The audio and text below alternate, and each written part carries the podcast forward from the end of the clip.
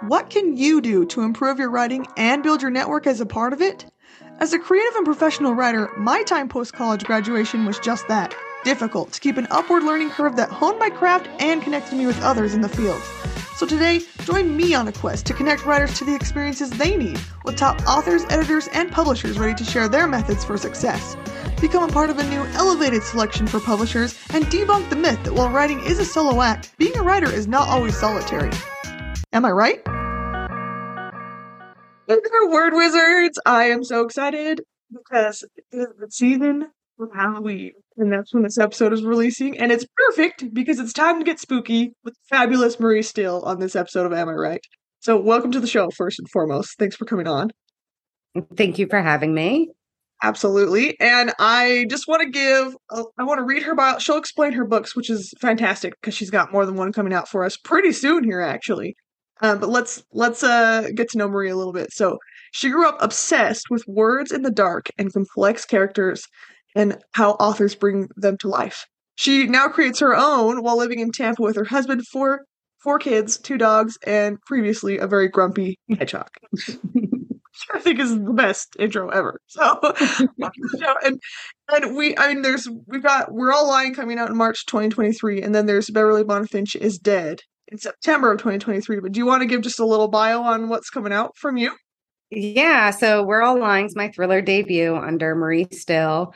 It is about a um, Cass is really the main main character. However, it's told from multiple points of view, and she finds out her husband's cheating, but then the mistress starts stalking her.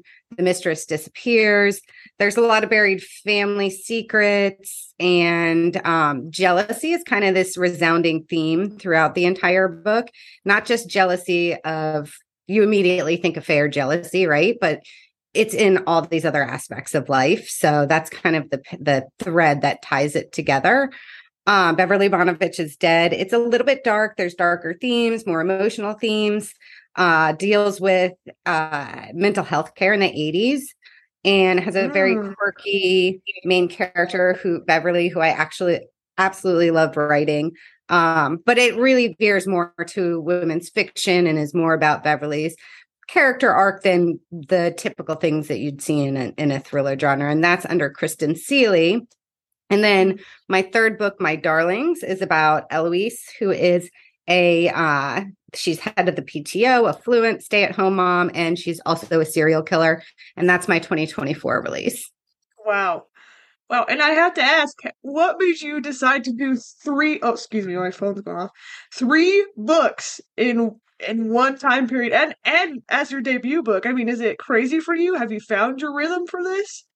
It is. And and you know, it's kind of like flying the airplane and fueling it as you're in the air because when you're debuting, you have writer friends and you understand, but until you're like in it, you don't understand the behind the scenes as much as what goes on and and just especially like the editing process, right? So once you finish your book, it, you are not done with your book or even close. It goes through several rounds of editors, several rounds of different types of editing, and debuting twice ish um, in one year. That means I'm in a constant editing cycle, right? So one's finishing developmental and one's going into copywriting. When you're writing, you're living your characters lives, right? They are yeah. in every aspect. You're thinking about them constantly. But when you're in the editing process, you have to kind of like bounce out of their heads and into other characters. So, really keeping their voice and keeping their attributes consistent to what you set out and what I set out to to write them as that's definitely been a challenge um but a fun one because there's always something going on. Now we're getting closer to launch so it, We're All Lying's on NetGalley the influencer campaigns going. My publicist is uh constantly sending me new um interviews or podcasts that I'll be so it's a lot mm. but it's a lot of fun. It's a lot of fun. Yeah and i'm glad you brought that up because i I think very few people know just how much goes into it between oh hey I have an agent and a publisher and this book is being released at Barnes and Noble. Right. You know, seems kind of like a like a mystery time period in between, but it is a lot of work, and I can't imagine doing two manuscripts at once, let alone three manuscripts working on at the same right. time. So, I mean, kudos to you for that, and and it's a great thing. And I want to bring up too what you said. I mean, it is hard to jump in between your characters and staying true to your characters, and you. I mean, you are something of an expert in depicting characters with realistic family issues. And we've got pregnancy and child loss, we've got mental health struggles, we've got suicide, and and I and you met you kind of touched on this a little with the thread of jealousy that you mentioned, mm-hmm. but I want to know how. I mean, how have you found ways to depict realistic characters that are believable without you know putting too many of those family issues in there and and kind of clogging up that plot? How do you keep that balance? Yeah, I really I like to tap into my own experiences, whether they're things that I've experienced on my own or helped a friend through, right? So, divorce and infidelity and all of these things that that are prevalent and we see every single day or even social media has made this entire it's made a platform where people can present what they want to the world versus like what's really happening behind the scenes. They can like curate their life which yeah. leads to jealousy because people aren't getting the full story. Um so i tap into into what i experience and what i observe.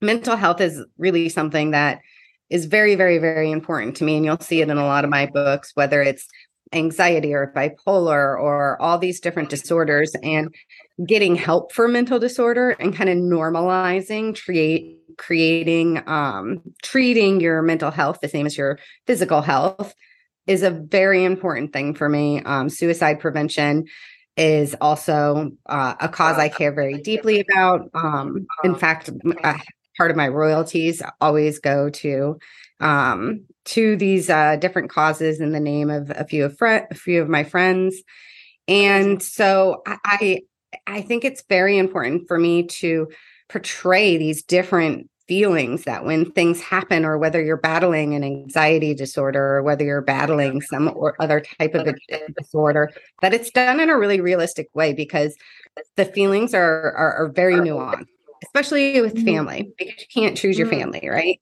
So some of us no. are very lucky and have wonderfully supportive parents or spouses, um, but not everyone gets that. And the way people d- deal with trauma in these family situations is super unique.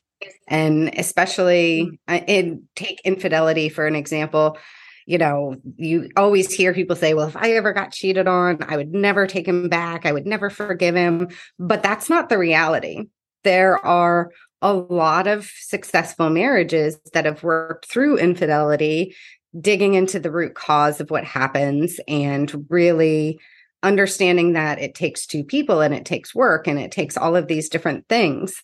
Um, and then Beverley, the mental health system in the 80s was uh, just an entirely different world. We didn't um, embrace it. It was kind of shunned and we didn't talk about it. Like, you know, I have a cold and that's something that impacts me. Well, it should be, it, it shouldn't have the mental health issue, shouldn't have the stigma that a physical health issue has.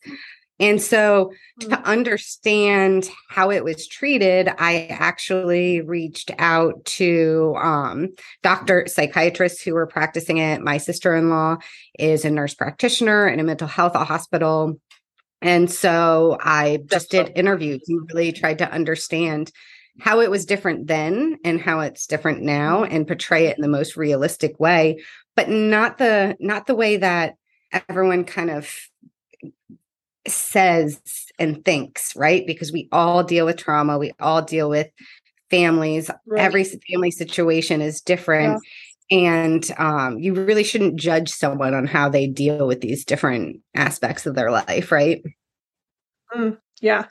One, this is an interesting platform. I think it's it's cool that you've used this genre and this writing to kind of normalize that and also prove that these characters with these struggles that they're going through i mean they have some tough things that happen to them right and they're still fighting right and they're still like pushing through these impossible obstacles with or without the mental struggle of it. And I think that's really interesting because it's not a book about, well, this person has a mental health issue and that's the horror of it. It's they're, despite this, they're pushing through. And I find that really yeah.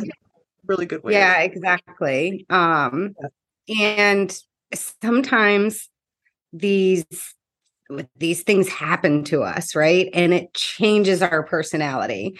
Mm-hmm. And we do things we wouldn't normally do. And and then you kind of take a step back when you're out of it and all the the anger and the jealousy and the rage and whatever it is or whatever you're dealing with because you never know what someone's dealing with behind the scenes it really impacts how they behave on the outside.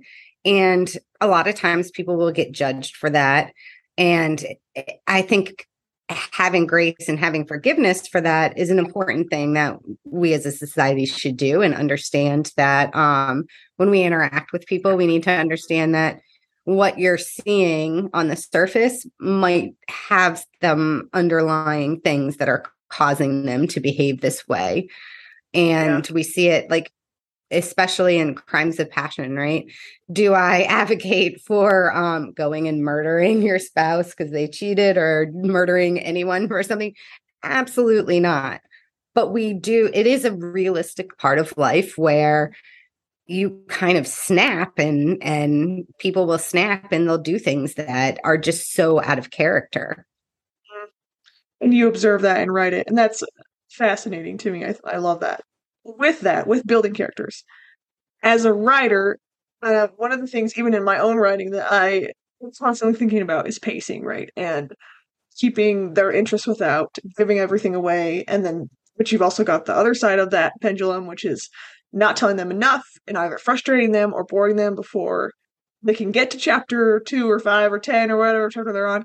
And so, with I think thrillers, with horror, anything in that kind of area, that genre, you have to be really careful with that. And so I wondered if you would be willing to share any advice or thoughts that you have found from writing many manuscripts on keeping your pacing interesting, but not, you know, going too far with it and withholding information. Yeah. Yeah. As a reader, this is something that, um, that is really important to me when I'm finding a book I love. I have a very short attention span. So I like it moving. But then you also can't overwhelm your reader with too much action, right? If there's yes. not those like deep breaths in between the action, then it's just too much.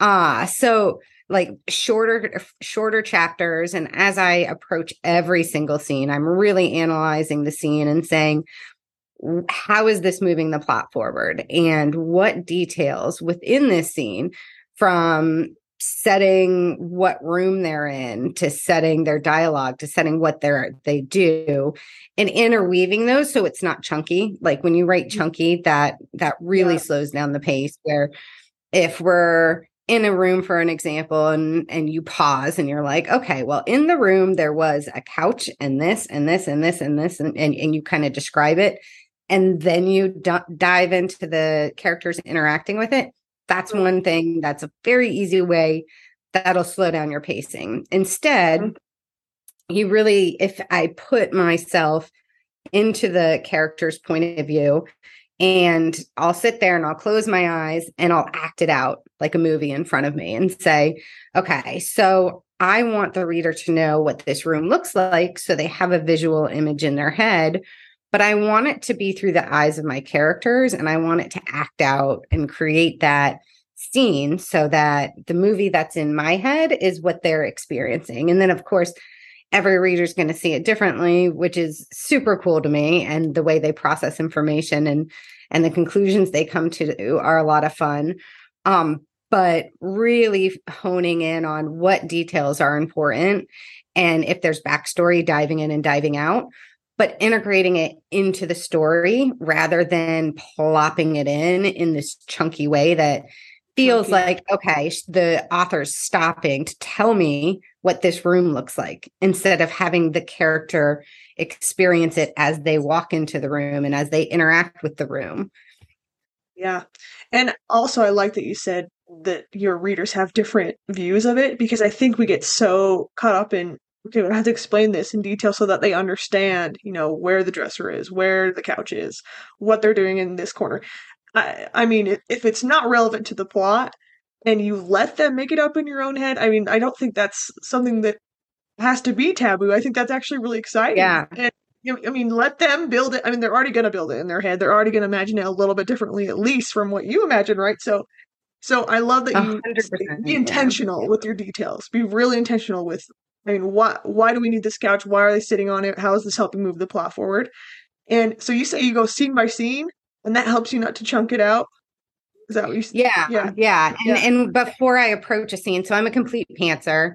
My endings and beginnings change a- a million times. My my first drafts are very very bony. I'm just kind of getting Mm. it on paper, and then I go back and I really interweave the red herrings, or I interweave what fits to the ending that it's going to be. None of my books have ever ended how I actually envisioned they were going to end.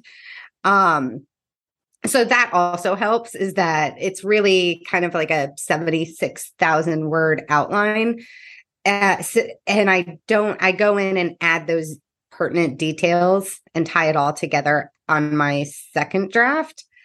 Um, but yeah, I, uh, I think that creating the scene visually in my head and mapping it out and it gets my characters placed in the right position. It gets them mm-hmm. it gets them so you don't have you know someone sitting but then all of a sudden they're in the kitchen. So i try and scene by scene rather than plotting the entire mm-hmm. thing i plot by scene. That's a great idea. I think I should probably implement that in my own writing more often. Sometimes you try to bite the whole cookie and you need to remember that I mean it is a work in progress. You can't get it all done at once. So breaking that down. And I like the idea of even closing your eyes and imagining that scene because we're all creative and we're all I mean daydreamers, visionaries. Otherwise we wouldn't be in this field. So yeah I think that a exactly. possibility for a lot of us to take a step back and just imagine, you know, where you're at in the time and space. So that's perfect. Um, and really like the- so my so my first draft and when i'm drafting and when i'm going through the drafts of the publisher those are that's that's my story right Yeah. once it's in the reader's hands that that's their story and how they interpret it what they think of the characters who they liked who they didn't like that is no longer mine and i um it's just been a lot of fun especially now that it's on netgalley and it's in a lot of different reviewers hands just to see the different interpretations of these characters who i lived with for so long. And they've pointed out things to me that i'm like that's brilliant. I love that. That i should have done that on purpose. That's good though that you're you're okay with it, and, and and more than that, more than being okay with it being their story now, you you accept it and you embrace it. Yeah. So stop focusing so hard on this is my character, and you have to understand every detail of them, and let them let the reader enjoy it. Let the reader interpret things, and just give them you know give them that good story. That's that's a good quote for our for our plaque of the episode. We always have a good plaque quote for the episode. let the reader have their own story is definitely one of them. Are you ready for our secret sauce question? All right. It's a right. tough one. Well, one that we ask in, in each episode. So it seems to new writers that there is a, something of a secret sauce to being a successful author, published author. So we like to ask if you have seen a trait or a tendency in either your own writing or in the authors and writers around you that you think is a crucial um, trait for their success, makes them a little bit different from the rest of the crowd. Yeah, I think that for for me personally, I read in my genre and I've been a fan of domestic thrillers, thrillers, horrors my entire life. Um so so understanding the nuances between the different successful authors and reading within your reading within my genre has been very useful. However, understanding the craft and the why these things work and combining the two w- was really life changing for my writing. So, you know, my started my first book and I'm like, well, I I read, I love stories. I'm a writer by trade because I'm in marketing and advertising and PR and that takes a lot of writing. Um, but the the piece that I was missing was the understanding the why. And so studying the craft and studying craft books and you know all the different uh all the all the different resources available but i think it's really important to understand why it works for this author and to then take it and make it your own right? So there's definitely things within domestic thrillers and within thrillers that are going to be key to and they're going to be expected by the reader. And that that's true for every genre. Romance is the perfect example. You put out a romance without a happy ever an he hea I, I don't read and write romance so if i like mess this up i apologize to all the amazing romance authors out so there. so far you're doing good so far. But if you don't have that readers are not going to like it, right? So understanding what the expectations of the readers are, those kind of like key points is very important. But then having the ability to make it your own so that you're telling your own unique stories. Mm. Understand the expectations and then make them your own. Have you found right. that that reading all of those craft books and getting all of that advice? I mean, they, there is the the saying a, a man with too many watches doesn't know what time it is. Do you ever feel muddled by that, or is it more just sifting through what you think would be useful to you and utilizing it? Yeah, I think it's sifting through, and and, and that's the mm. same with editing, right?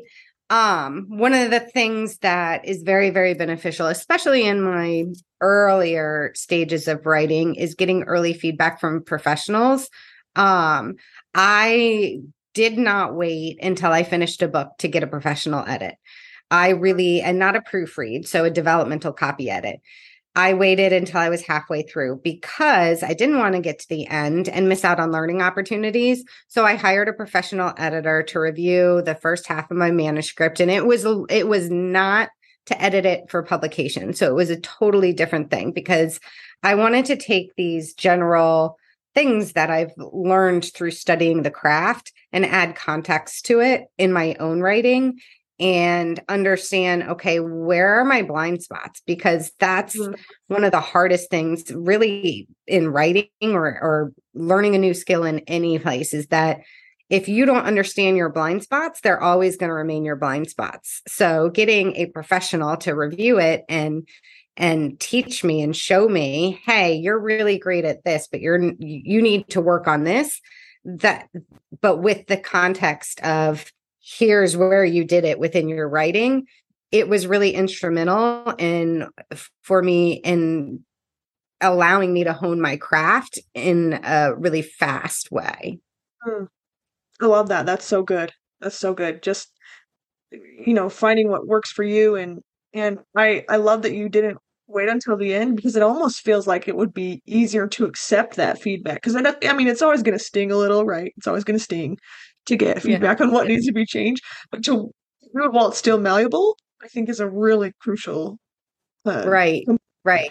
I, maybe it's something that even i should work on more is d- don't go too far before you're willing to get that feedback because then you've already got you know things set in you've already got more darlings going and it's going to be a lot harder to chop it up and and learn more about yeah your genre. So awesome. We're running out of time, and I feel like I could quiz you for another couple hours on your writing craft. So thank you for your excellent answers so far. It's been it's been so fruitful, and I think our, our audience is going to love listening to this episode. Um, we do want to ask before we wrap up what you're reading right now. What would you suggest that we read in this spooky Halloween season? Oh my gosh. So, what am I reading? I'm reading The Blue Bar and I'm gonna have to pull up. I am gonna have to pull up. I'm reading the Blue Bar, and my next book is that is going to be killing me. Killing me by Michelle. I'm gonna see. I I'm gonna mess up the author's name, and that's why I'm looking it up. By Michelle Gagnon. Gate. Gat. I'm going to mess it up and I feel a bit terrible. Sound enough for themselves. yeah. yeah. So those are the two, those are t- my two books right now. I'm usually listening to a book on audiobook when I drive and then I have one going on my phone, one going on my Kindle. Um and then I'm working on my fourth book, so if it counts, the I'm reading a lot of my own writing. Uh, absolutely, that counts. That's more work than reading somebody else's writing. yeah. Well, in the show notes. I I'm excited to read the Blue Bar, and I haven't heard of the other one, so that will be fun to read, e- especially during this time, this season. So, um, this is a show about community, and we appreciate the time that you take to give us your advice from being a successful author. So, we like to ask what we can do to support you. How can we be part of your community? Yeah, so I love the Bookstagram community. That's kind of like my happy place. You can find me Marie Mhm. Still Writes. I interact with Bookstagrammers all the time. Uh, my TBR is very enormous because of the amazing book recommendations that I get from all of them. And then I'm also on TikTok on Marie Still Writes as well. Awesome. And we'll put links to those in the show notes for all of you listening. Um, we just want to thank you one more time for coming on. It's been so fabulous, Marie, and we I, I wish you success in all four of your books coming up and manuscripts you're working on. And um, we're definitely you're definitely a rising star in this uh, genre and this generation. So we're excited to see what you bring. So thanks for coming on. Yeah, it was great chatting with you and thanks for having me. Absolutely. And for all of our listeners, our word wizards out there, right on. Can you see ways to improve your writing process already? Thanks for joining us on this excellent episode of Am I Write? For more information about the podcast, guests, or upcoming episodes, follow the show on Twitter, Instagram, and LinkedIn. Right on, Word Wizards!